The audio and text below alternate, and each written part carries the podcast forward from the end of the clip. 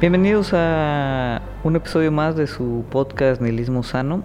Mi nombre es Federico Compeán y bueno, en el episodio de hoy, que es el segundo de esta temporada, vamos a estar hablando sobre un tema que pues yo creo que la mayoría de nosotros considera importante y pienso que pues digo, tiene una vigencia eh, pues bastante bastante importante eh, actualmente, que es el tema del trabajo. Eh, sin embargo, no vamos a hablar del trabajo así tan, tan en lo general, ya tenemos otros episodios para, hacerlo. Pero lo que quiero relacionar aquí es eh, la parte del tiempo y el trabajo. Y mm, la pregunta eh, con la que yo quisiera abrir un poquito el tema de discusión de, este, de esta semana es, que es una pregunta que bueno, yo, yo, me he hecho varias veces y normalmente la respuesta no ha sido positiva pero bueno, la pregunta es, ¿qué tanto control tengo sobre mi tiempo? Es decir, de la gran cantidad de tiempo que tenemos eh, pues en nuestra vida, eh, diariamente, por semana, por mes, ¿cuánto de ese tiempo de una otra manera vamos a, decir me pertenece? Es decir, ¿de cuánto de ese tiempo puedo disponer yo como me parezca? Ya sea en pasatiempos, en descansar, en perseguir algún hobby, hacer algún proyecto. Vamos, ¿qué, tanto del tiempo que tengo disponible puedo realmente yo aprovechar en proyectos personales? ¿no? Puede ser incluso pues, en la familia, en los amigos, etc. Y esta pregunta, que no sé si se la hayan hecho ustedes, pues realmente, en lo general, ¿no? Y obviamente yo creo que hay excepciones, pero en, la mayoría de nuestros casos, pues tiene una respuesta alentadora. Les voy a poner un ejemplo. Eh, tomando en cuenta, obviamente, las 24 horas del día, eh, pues en, mi caso, yo creo que en el de ustedes también, pues estamos al menos de entre 8 o 10 horas, a veces más incluso, eh, dedicados al tema del trabajo, ¿no? Con suerte, tenemos también 8 horas dedicadas al descanso, es decir, a dormir. Algunos duermen menos, algunos duermen un poco más, eh, pero bueno, ocho horas digamos que pues puede ser un promedio bastante sensato. Entre pues comidas, que el baño, prepararse, este, traslados, etcétera, etcétera, pues ahí depende bastante ¿no? de, de, la rutina de cada quien, pero vamos a considerar en, en todo eso, ¿no? en comidas, cenas, desayunos, ir al baño, prepararse y, lo que tome trasladarse a su trabajo, ¿no? que puede ser a veces de entre media hora hasta 40 minutos o incluso más, vamos a vernos conservadores y decir que todas esas actividades, ¿no? que son actividades pues más o menos automáticas o cotidianas, pues ahí gastas tres horas. Lo que quiere decir que pues de las 24 horas ya con restándole como todos estos temas que son como los temas diarios, pues prácticamente nos quedan cuatro horas al día para ahora sí hacer lo que queramos, ¿no? Estar tiempo con nuestra pareja, ver la televisión, jugar videojuegos, leer un libro, aprender un idioma, etcétera, ¿no? Cuatro horas de 24 pues es prácticamente el 16% del tiempo, que pues no es mucho, o sea, si, si ustedes dicen, oye, pues de toda mi vida yo tengo control sobre solo el 16% del tiempo, pues realmente se escucha un poquito ahí descorazonador, ¿no? No sé si esa palabra exista, sino bueno, ya la inventamos. Ahora, muchos dirán, oye Fede, pero pues también hay que considerar el fin de semana, ¿no? En teoría todo el fin de semana lo tenemos libre. Y sí, si por ejemplo hay resto nada más las 16 horas de sueño del fin de semana y hacemos el agregado completo de horas, pues podríamos decir que casi casi tenemos 30% del tiempo existente disponible para perseguir nuestros proyectos y motivaciones. Que pues la verdad todavía se me hace poco. Em, hace algunos años, em, eh, preparándome también para una, una plática de, TEDx eh, en Garza García, que, que, di sobre el tema, ¿no? precisamente sobre el tiempo y el trabajo, que es un tema que siempre me ha llamado mucho la atención porque pues, siento que impacta ¿no? directamente en, calidad de vida. Pues estuve investigando, ¿no? leyendo algunos libros eh, y, por ejemplo me he topado con una entrevista de Pepe Mujica, yo creo que muchos de ustedes lo conocen, donde comentaba él de forma muy clara y concisa que las cosas, por ejemplo, que, compramos, que adquirimos con, el dinero ¿no? que pues, ganamos en nuestro sueldo, pues el, costo de todas esas cosas que eh, aquí yo creo que todos somos culpables también. Muchas veces son cosas que ni siquiera necesitamos o, cosas que pues ni siquiera nos hacen felices, pero bueno, las compramos, ¿no? Pero el, costo de esas cosas que compramos con dinero no es realmente pues el dinero que estamos gastando, sino es el tiempo que nos tomó ganar ese dinero. Obviamente si ustedes ganan muy muy buen dinero de forma muy muy rápida, pues eh, tal vez no, no, no, sea tan crítico el tema, pero al final, ¿no? Eh, yo creo que es una realización muy simple, que pues el costo real de, de, todo lo que tenemos a nuestro alrededor, pues tiene que ver con, con, que lo estamos pagando con nuestro tiempo, ¿no? Es decir, ese 30 o 16% que tenemos únicamente de, tiempo a nuestra disposición, pues el otro 70%, eh, bueno, obviamente hay una buena cantidad de tiempo que estamos descansando en teoría, ¿no? Pero el resto ¿no? de, ese tiempo es lo que estamos, como quien dice, pagando para vivir de la forma en la que estamos viviendo, ¿no? Que otra vez, hay algunos, como en mi caso, que, que yo creo que pues, somos bastante privilegiados, pero habría otros que no.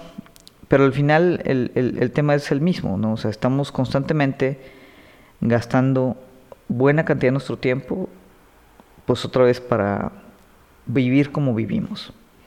¿no?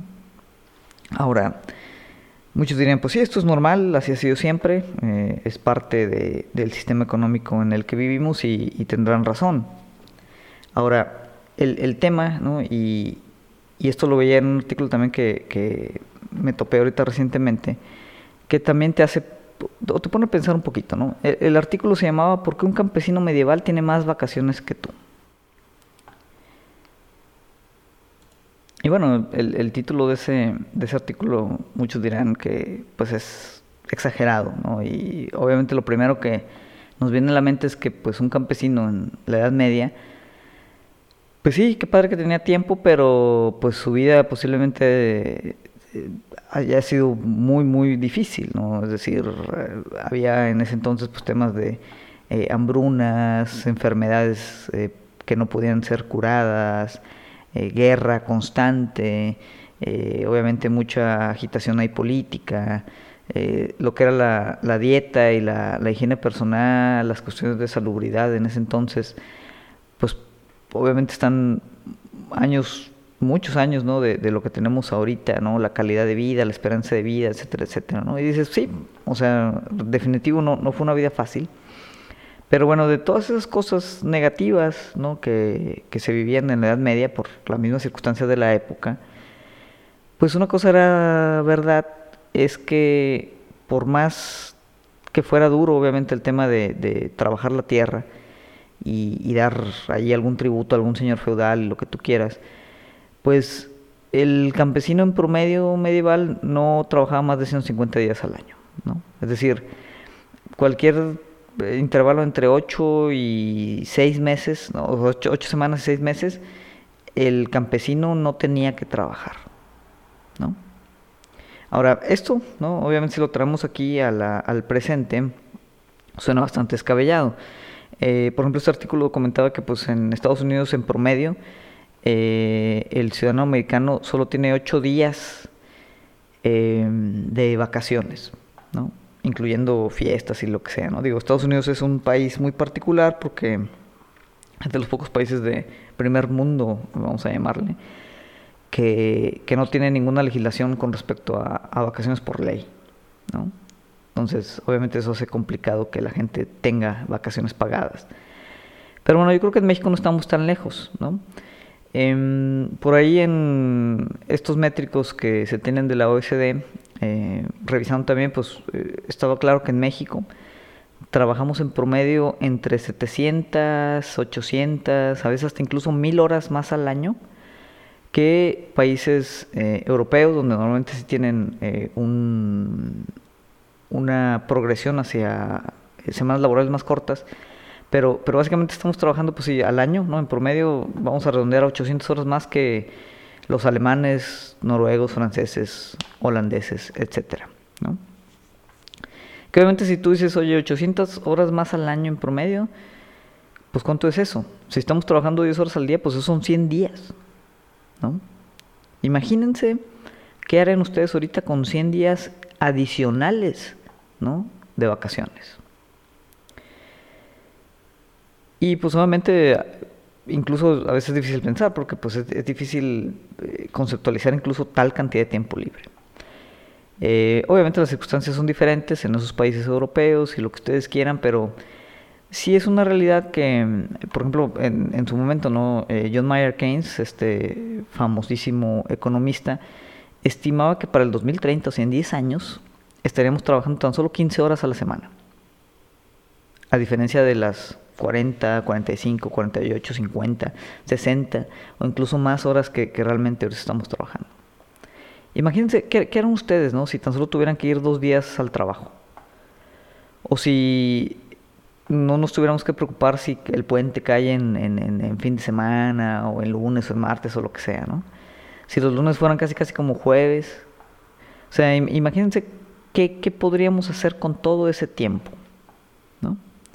Y la realidad es que muchas cosas, depende obviamente de cada quien, pero pues el presente no, no es así, no se ha cumplido o no estamos ni siquiera cerca de cumplir eh, pues esta estimación de, Keynes y, seguimos la mayoría de nosotros pues trabajando 10 a 15 horas en, en un solo día, ¿no? Y, y, trabajando obviamente pues quitando fines de semana y todo lo que tú quieras, pues alrededor de 250 días al año, ¿no? Es decir, más, o sea, 100 días más que un campesino medieval. Ahora, el que, digamos, tengamos que trabajar, pues, o pudiéramos trabajar 15 horas a la semana, pues no es para nada una estimación ridícula. O sea, si, si, si lo vemos de forma muy, muy precisa, actualmente yo creo que contamos con tecnología suficiente para automatizar no solo procesos mecánicos y repetitivos, sino también ya muchas cuestiones administrativas e intelectuales. Justo el día de hoy estaba viendo por ahí un, un video que, me pasaron ahí en, un grupo que, que, tenemos y discutimos algunos de esos temas, donde hablaban de pues uno de estos nuevos sistemas o, sí, o programas de inteligencia artificial, obviamente son redes neuronales muy complejas, que era creo que el GPT-3, eh, que era un, pues un dispositivo de, inteligencia artificial que prácticamente eh, podía con solo describirle tú el, tema por escrito, podía crear páginas de internet, eh, hacer código incluso, explicarte código que ya está escrito, escribir obviamente artículos. Creo que eh, hace no mucho salió un artículo de The Guardian, eh, este gran periódico muy, muy, muy famoso, ¿no? Inglés. Un artículo que estaba enteramente escrito por inteligencia artificial.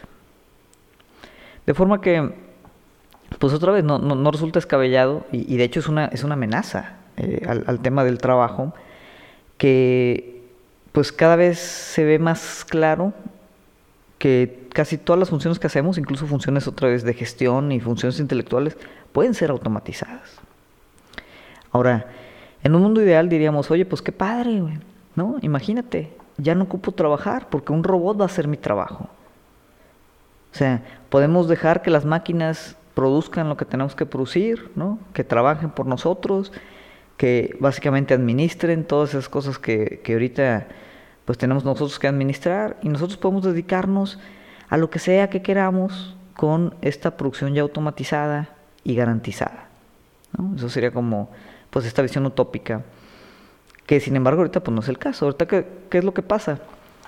Que tememos por nuestra seguridad laboral porque dependemos de la seguridad laboral para vivir, que es lo que comentamos al principio. O sea, yo sacrifico gran parte de mi tiempo trabajando porque pues eso es como quien dice la manera que tengo de sobrevivir.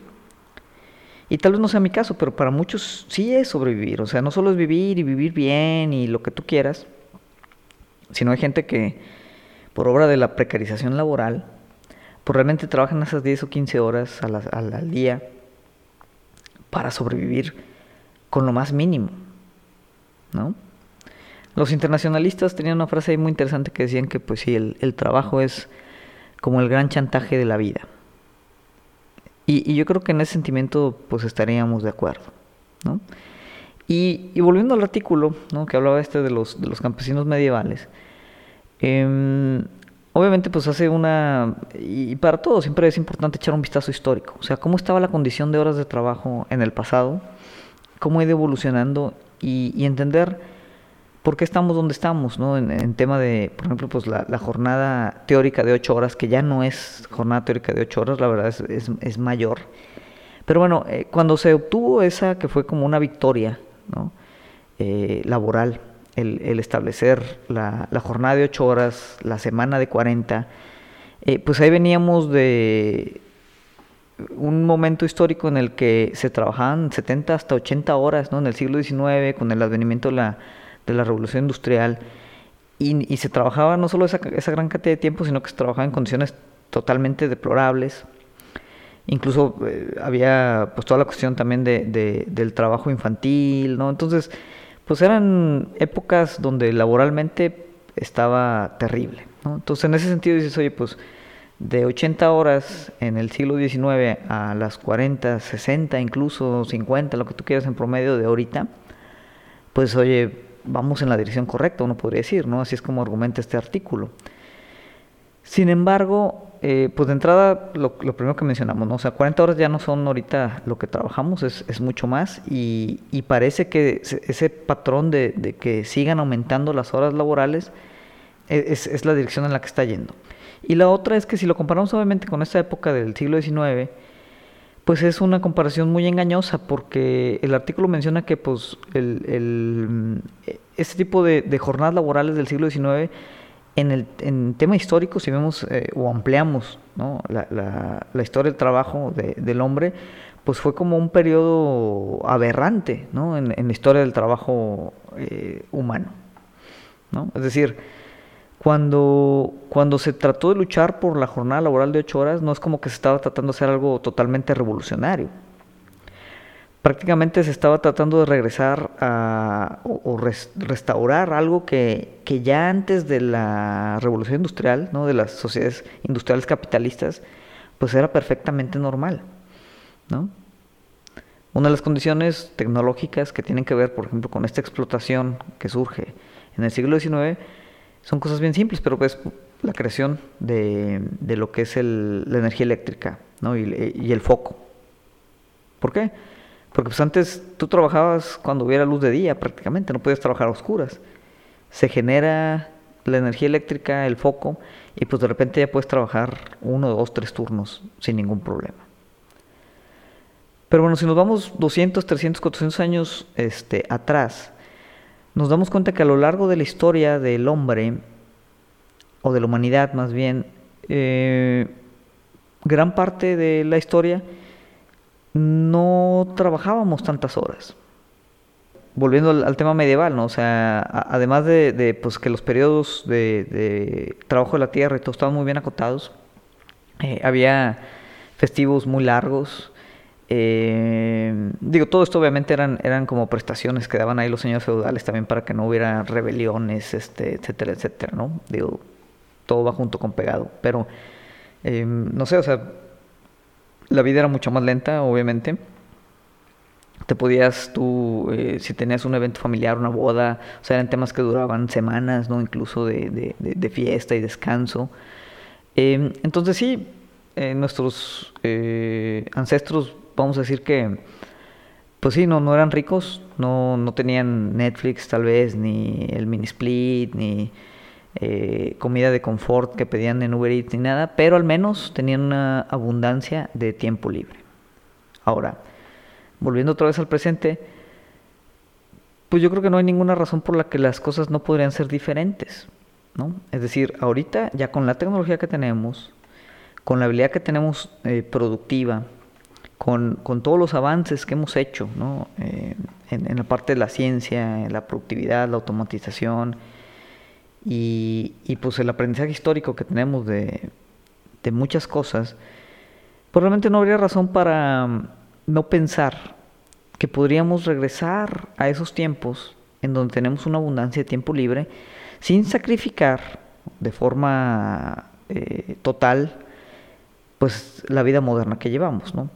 Es decir, mi invitación no, no es aquí, o el cuestionamiento no es a tratar de mm, pues volver a la época medieval o a la época de las cavernas y vivir en chozas simplemente para trabajar menos, ¿no? O sea, yo creo que ahorita, con todo lo que tenemos, podemos cuadrar eh, pues un equilibrio mucho mejor del que tenemos ahorita.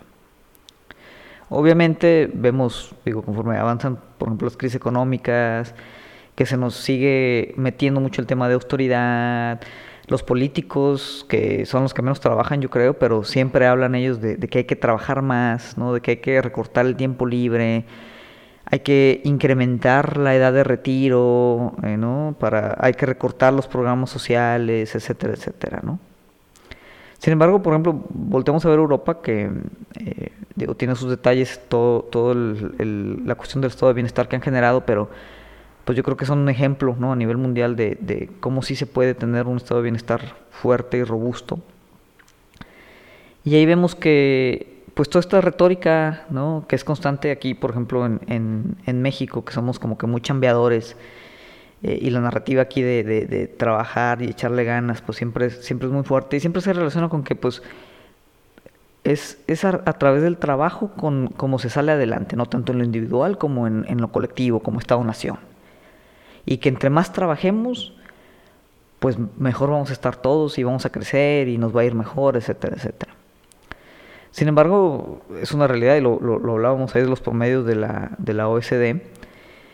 Em, pasa aquí en Latinoamérica, pasa por ejemplo ahí en Europa, o sea, Grecia también es de los, los países donde eh, en promedio se, se, trabajan muchas más horas, a pesar de la fama que tienen, como de que son muy flojos y lo que tú quieras. Igual aquí en México, ¿no? O sea, como tenemos de repente esa fama estereotípica de que el mexicano es flojo, pero el mexicano realmente es muy trabajador y, metemos más horas que, todos los países de la OECD.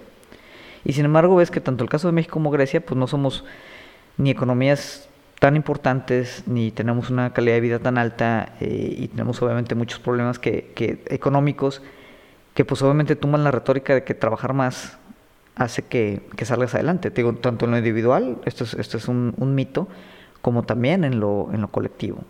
Y sin embargo ves países como Alemania, Bélgica, eh, Países Bajos, donde constantemente han logrado reducir, a través obviamente de política pública, legislación y todo, reducir la jornada laboral, creo que en Alemania ahorita la, jornada laboral en promedio son 35 horas, que pues es como 15 menos que aquí.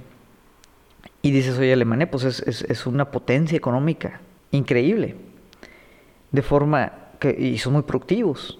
Y, en Alemania, por ejemplo, también el, tema cultural entra, ¿no? O sea, en Alemania, si tú no estás pudiendo hacer tu trabajo, ¿no?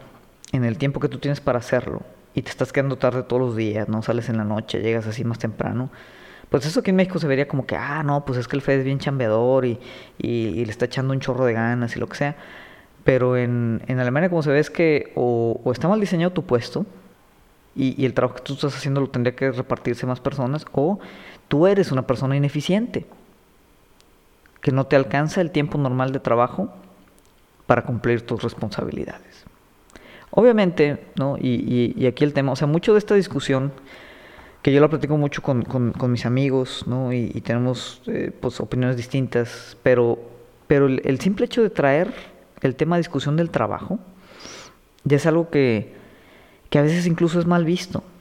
O sea, si yo voy con, normalmente con gente mayor y, trato de, poner este tema sobre la mesa, pues, ¿cuál es la primera reacción? O sea, que pues yo soy un flojo, un, huevón.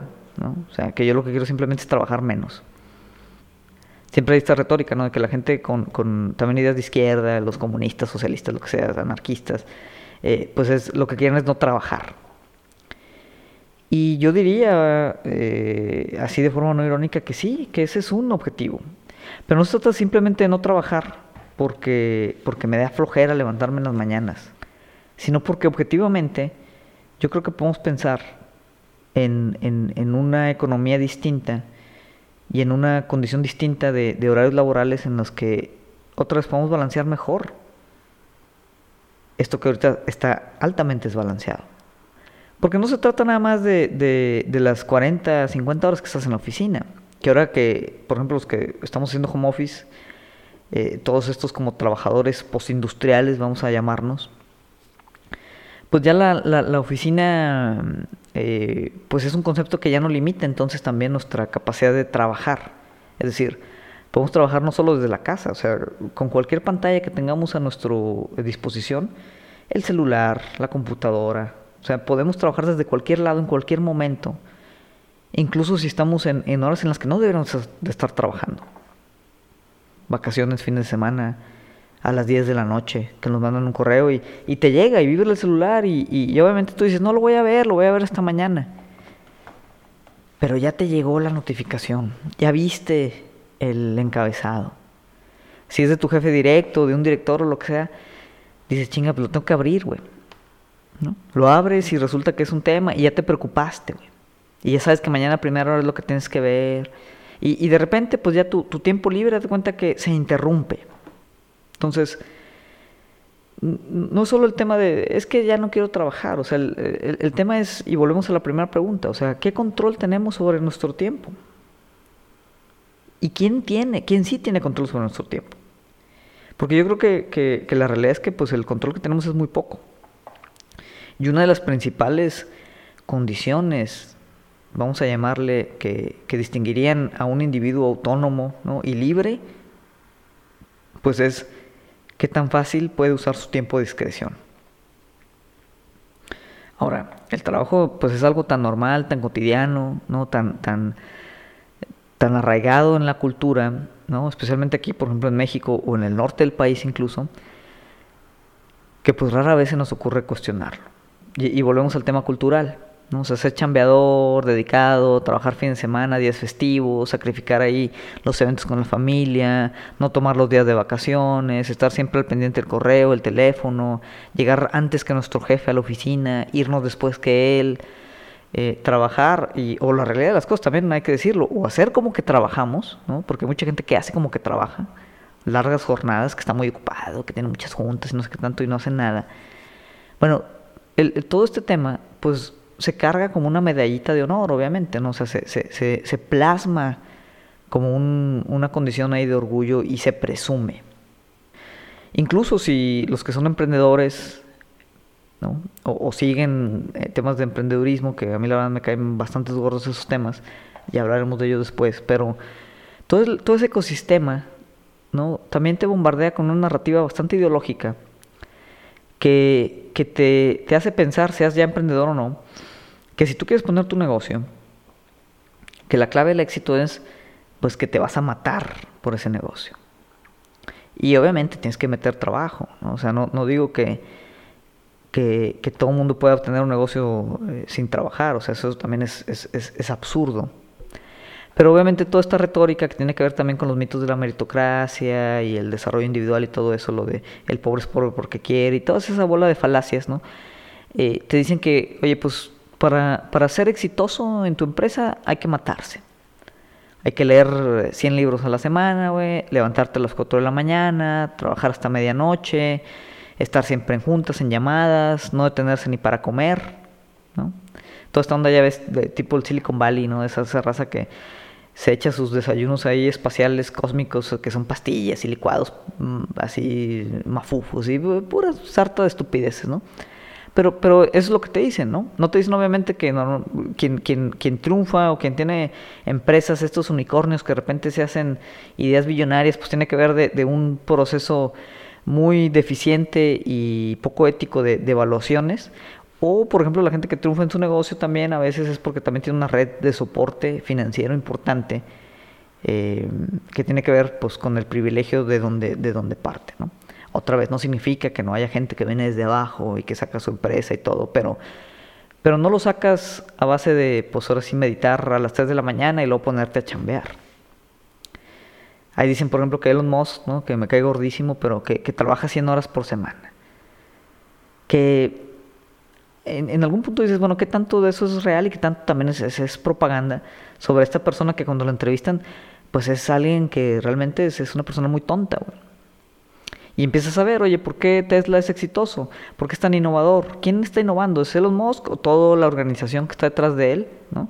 Que obviamente se ha nutrido fuertemente de subsidios gubernamentales ¿no? y estas redes financieras y, de tecnología, eh, generalmente investigada por iniciativas ¿no? o gubernamentales y que simplemente pues eh, empresarios como él se las apropian y privatizan obviamente pues el beneficio.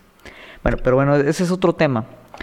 Pero, pero tiene que ver, ¿no? También con este culto al, trabajo, ¿no?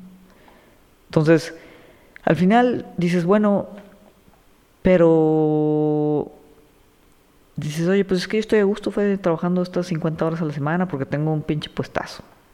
Y habrá gente que, que así lo pueda disfrutar. Pero, pero ¿qué se sacrifica ¿no?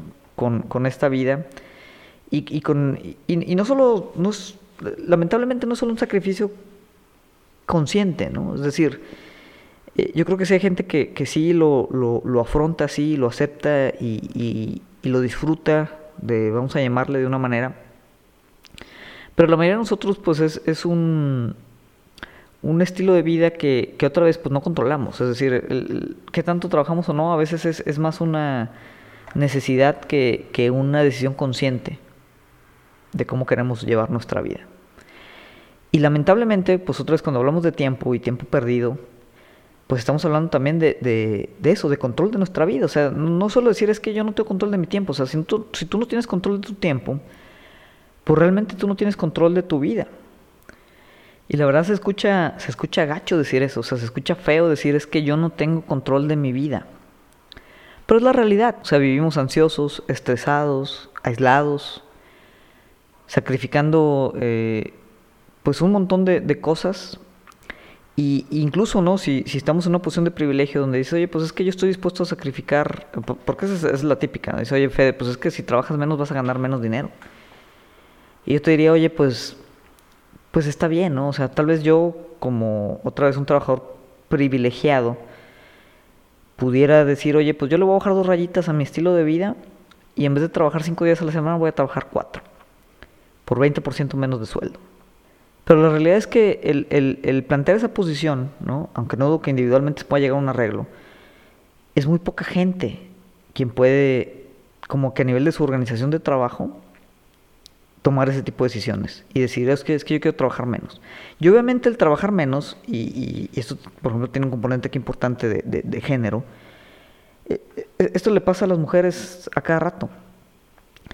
Las mujeres que están en, eh, empresas o, industrias muy competitivas, generalmente a veces se les discrimina consciente o inconscientemente porque no meten tanto tiempo en, la oficina, en el trabajo, ¿no? ¿Por qué? Porque históricamente pues, la mujer se hace cargo de, labores de cuidado que el hombre no, y, y sacrifica tiempo que, que el hombre podría dedicar al trabajo, pero la, mujer pues dice, oye, pues que yo solo tengo que, tengo que ir por los niños a la escuela, a la guardería, llevarlos con, con quien, los va a cuidar, etcétera, etcétera, ¿no? Eh, ir al Festival de Día de las Madres en la escuela. O sea, hay, hay muchos, ¿no? Pequeños elementos que históricamente pues la mujer realiza y que obviamente a nivel de, de la óptica laboral pues, pues es que la mujer le está metiendo menos tiempo, ¿no? Por eso se le paga menos. Y resulta, pues obviamente hay un tema de, desigualdad importante. Entonces, muchos, incluso aunque quisiéramos, no podemos tomar esa decisión y otra vez ese control de nuestro tiempo, nuestra vida, decir es que yo esto es lo que quiero, el tiempo que quiero trabajar. Y no solo el tiempo que quiero trabajar, sino obviamente tenemos casi cero control sobre cuánto cuesta nuestro tiempo. O sea, sobre cuánto estamos vendiendo nuestro tiempo. Porque al final tú cuando vas al trabajo y te pagan un sueldo estás vendiendo tu tiempo principalmente. Y, si eso contrastamos con sectores de la población, obviamente en situaciones eh, mucho más eh, precarias, que trabajan también las mismas 10, 12, 15 horas al día y que muy apenas les alcanza para sobrevivir, ¿no? como hablábamos, por el tema de desigualdad económica, etcétera, etcétera, pues eh, los sectores precarizados, ¿no? pues qué decisión tiene, esta gente tiene todavía menos control sobre su tiempo y mucho menos control sobre cuánto cuesta el tiempo que ellos le están vendiendo a las empresas. Obviamente en, periodos ahorita medio inciertos, que posiblemente vengan crisis que cada vez son más, más repetitivas, más agudas, ¿no? Eh, cada vez hay menos tiempo entre ellas, hay mucha inseguridad laboral, no hay eh, sindicatos o, o, movimientos laborales fuertes ¿no? en ninguna parte del mundo.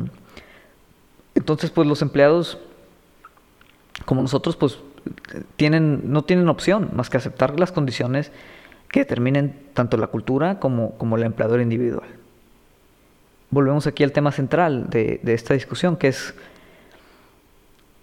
la poca control o, agencia, vamos a llamarle, que tenemos sobre pues prácticamente la mayor parte de nuestras vidas. O sea, no tenemos control de cuánto vale nuestro tiempo y cuánto de este tiempo lo vamos a vender para vivir. Y bueno, volviendo a, y, para tratar de, obviamente, cerrar en, en, un tono no tan pesimista, pues hablamos del, reino de las posibilidades, ¿no? O sea, decir que no es descabellado plantear un futuro en el que estemos trabajando menos tiempo. Porque entrada la productividad ha aumentado bastante. ¿no? O sea, además de, las cuestiones técnicas que decíamos, o sea, la productividad ha aumentado bastante. Obviamente, y esto es un fenómeno que también está muy bien estudiado y, tiene desde los 70s, 80s, en algún momento la productividad y los sueldos iban de la mano, o sea, aumentaba la productividad y aumentaban los sueldos. Y por ahí en los 70s, 80s, eso se, separó, ¿no? Hubo un quiebre. Estados Unidos es el, ejemplo más típico, pero de repente pues se deslindaron o se desvincularon estos dos conceptos. Entonces la productividad ha seguido aumentando cada vez más y más y más, pero los sueldos están estancados.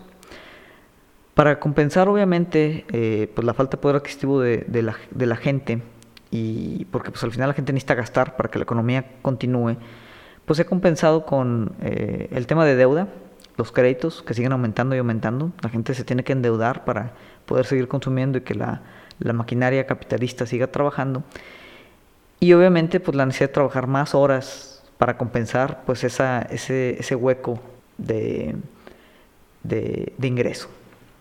Obviamente en una sociedad que depende, como decimos, del consumo y el crecimiento, aunque sea ilusorio, porque también el, crecimiento capitalista tiene cierto concepto ahí de, ilusorio, gran parte del dinero que hay en la economía es deuda, pero bueno, el, el, en, una sociedad que, que se basa en esos dos conceptos, pues el siquiera plantear trabajar menos, pues es, es algo como muy contracultural, ¿no?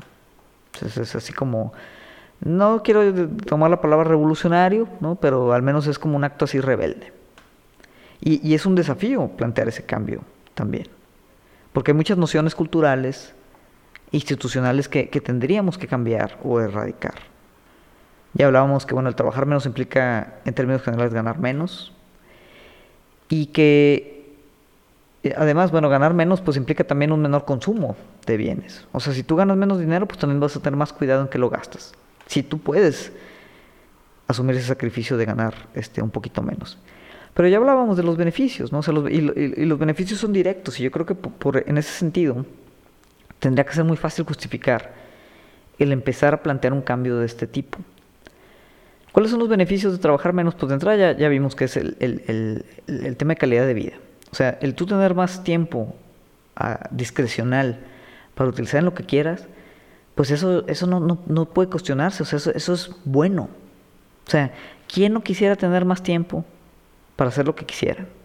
Y si lo que tú quieres es, en ese tiempo, seguir trabajando, adelante, pero que tú puedas tomar esa decisión. Obviamente, al ganar un poquito menos, encoges un poquito la economía, se consume un, eh, un poquito menos, bienes innecesarios que normalmente comprarías no los compras, que, es lo que está pasando también o pasó ahorita con el COVID. De repente vemos que la economía se pone en crisis porque la gente nada más estaba comprando lo que ocupaba. Entonces, ahí dices, bueno, ¿y eso qué ventaja tiene? Pues obviamente el impacto ambiental, que, es una de las grandes catástrofes de lo real que tenemos ahorita, ahí le pegas un poquito, ¿no? O sea, disminuyes ahí un poquito tu, tu lo que es pues la brecha esta de, digo, la, la, la, huella ahí que tienes de, de, de, carbono, el impacto que tienes ahí ambiental, ¿no? Em, obviamente también al, estar más tiempo en, tu casa, pues te da opción de, de muchos de los servicios que ahorita subcontratamos, porque no tenemos tiempo, que es una industria ahí de trabajo precarizado, ¿no? De gente que gana todavía peor que nosotros pues empiezas a eliminar ese tipo de, subempleos. ¿no? Es decir, ahorita como no tenemos tiempo, pues pagamos para que nos limpien la casa, nos saquen a pasear a los perros, nos vayan a hacer el mandado, nos traigan la comida, nos cuiden a nuestros hijos. ¿no? Entonces, pues se genera una serie ahí de, elementos eh, y subempleos y, y subindustrias que pues solo existen por la misma condición de que no hay tiempo para, para que lo hagamos nosotros. ¿no? Ya hablábamos de los temas de equidad de género también. Eh, está muy claro, eh, no tengo ahorita el, dato en porcentajes, tendría que recordarlo, pero el trabajo, pues no solo es el trabajo que hacemos en la oficina, hay, todo un tema que es el trabajo no pagado, que es principalmente trabajos de cuidado, que históricamente son los trabajos que hace la mujer. Y lo hace la mujer porque, pues teóricamente el hombre siempre estaba trabajando y ahora que la mujer también trabaja, pues sigue como quiere esa discrepancia y pues todo el tema de limpiar la casa, cuidar a los niños, cuidar a los abuelos, ¿no? Eh, hacer temas comunitarios, o sea, todo, todo eso que, es trabajo, porque digo, los que les ha tocado obviamente hacer ese trabajo de al menos limpiar su propia casa, ¿no? que yo espero que la mayoría de ustedes lo hagan y ayuden a su pareja o lo hagan ustedes solos si, si están solos, pero, pero es, es trabajo, ¿no? O sea, limpiar tu casa te ocupa un turno mínimo. Más si, si la limpias cada dos tres semanas, pues te ocupa los tres turnos de un día, ¿no? Pero, pero es trabajo, y es trabajo que no, no es remunerado y no es pagado. Y sin embargo, todo ese trabajo de cuidado, pues soporta también mucha de, del, mismo tejido social. O sea, si no tuviéramos gente que cuidara a los niños, que cuidara a los ancianos, que cuidara a la gente, que limpiara las casas, las calles, etcétera, etcétera, ¿no? Pues estaríamos también colapsados en, varios sentidos. Obviamente, si todos trabajamos menos, pues hay más tiempo para que todo el mundo, y no solo las mujeres, pues hagan este tipo de trabajos no pagados, que son principalmente pues, el tema de cuidado. Un ejemplo que, siempre menciono es que, por ejemplo, en, los países escandinavos, no, no tengo ahorita el dato específicamente cuál de todos, pero las licencias de paternidad normalmente tienen la misma duración que las de maternidad. Y el tema no es porque, oye, pues es que el papá ocupa el mismo tiempo que la mamá para recuperarse del embarazo, o sea, no. Simplemente la razón es de entrada puramente económica, porque al ser la misma, el mismo tiempo, los mismos meses que tiene el hombre y la mujer de, de permiso de paternidad o maternidad, pues significa que a una empresa le va a costar lo mismo contratar a una mujer que a un hombre. ¿No? Porque los dos se van a tener que ir. Como quiera, obviamente se batalla más para que los hombres tomen esa licencia y se vayan, pero están haciendo obviamente temas legislativos para que, para que se tomen esos días y que también los papás pues estén ahí en esos días críticos de cuidado, de trabajo no pagado. Obviamente, eh, digo, trabajar menos, este, partiendo de la suposición que hay profesiones o servicios que sí requieren el tiempo que le estemos dedicando. ¿no? oye, es que si ocupamos doctores que estén las 24 horas, si ocupamos supermercados que estén las 24 horas, que no, realmente no los ocupamos, pero, pero vamos a suponer que sí.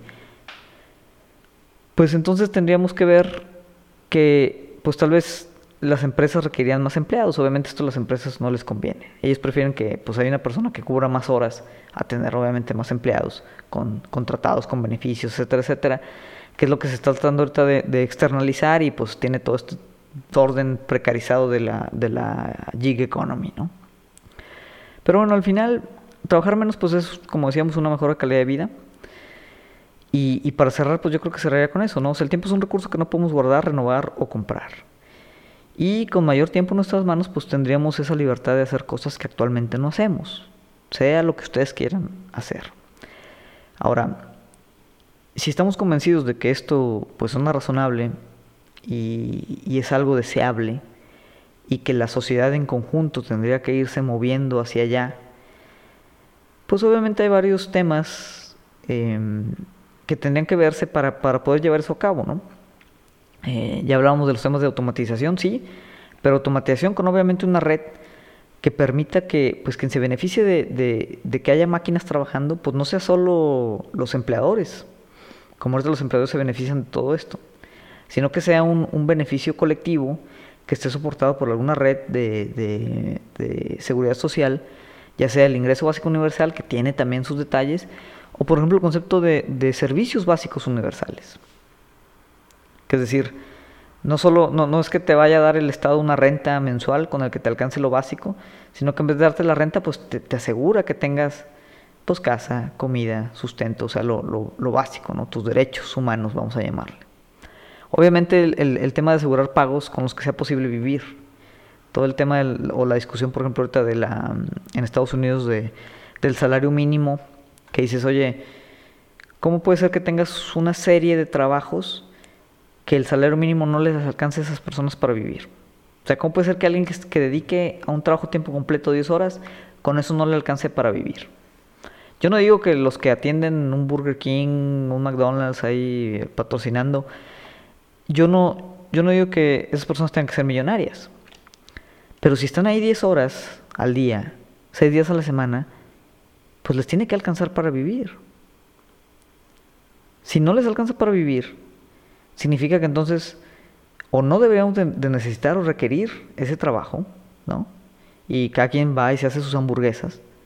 O que si sí lo necesitamos, para que sea negocio, se tiene que considerar un sueldo digno. Entonces, no podemos obviamente hablar de disminuir horas laborales cuando hay gente que no tiene sueldos dignos para vivir.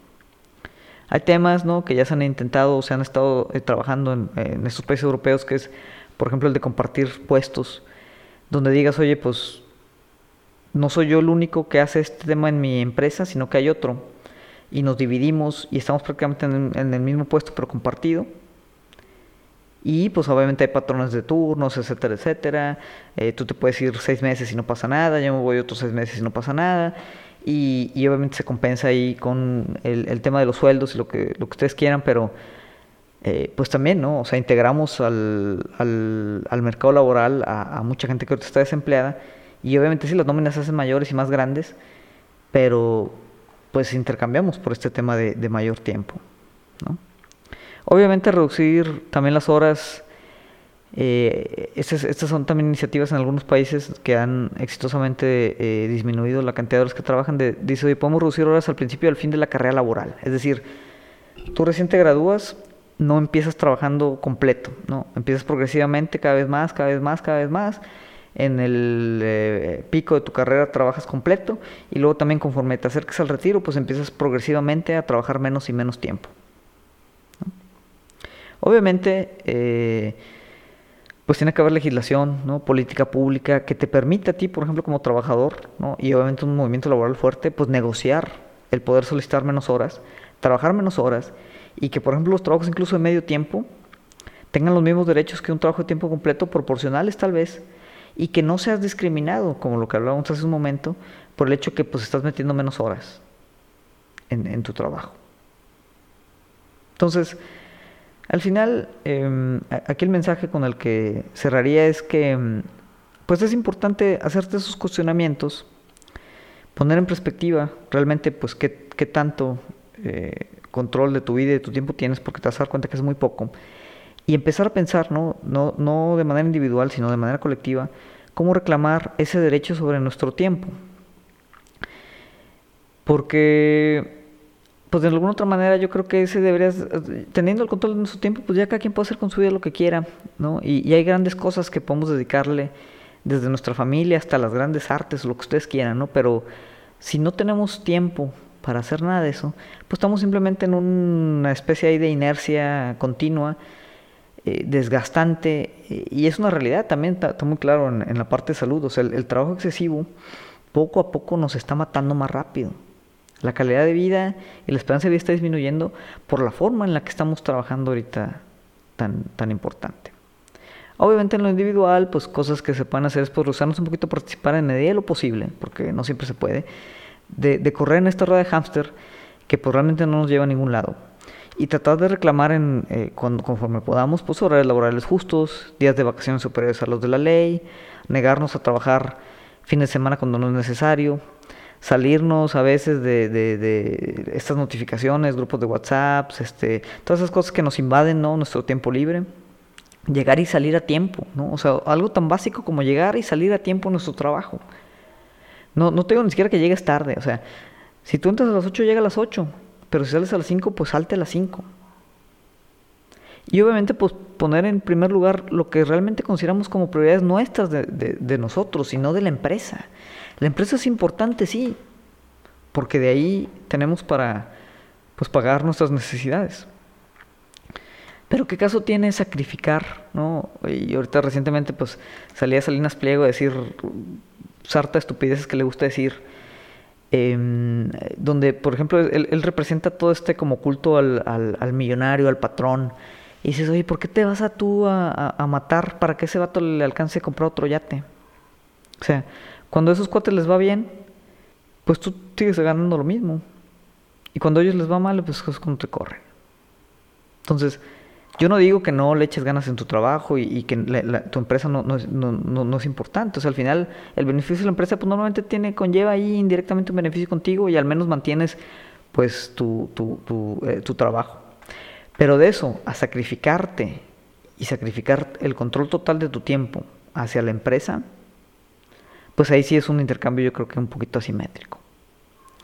Entonces, en resumen, y ya para cerrar, pues yo los invito a, que tratemos de imaginar un mundo, porque eso yo creo que es pues ahorita como la praxis más importante, ¿no? La capacidad, recuperar la capacidad de imaginar un futuro distinto y que imaginemos ese futuro en donde tengamos o pudiéramos tener mucho más tiempo libre y que con ese tiempo pues nos permitiría reconocernos pues otra vez no solo como consumidores y productores, sino pues como ciudadanos, creadores, artistas, amigos, parejas, etcétera, o sea, eh, como seres humanos.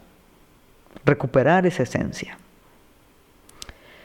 En fin, eh, este es un tema que me gusta mucho. Eh, si, si a ustedes les interesa pues entender un poquito más los beneficios de, de una jornada laboral reducida, yo les recomendaría, igual pongo los enlaces en la, en la descripción aquí del, del episodio, eh, hay un libro muy bueno de un think tank económico que se llama New Economic Foundation y el libro se llama Time on Our Side o, El tiempo de nuestro lado y el subtítulo es ¿Por qué una por qué todos nos beneficiaríamos de una jornada laboral más corta?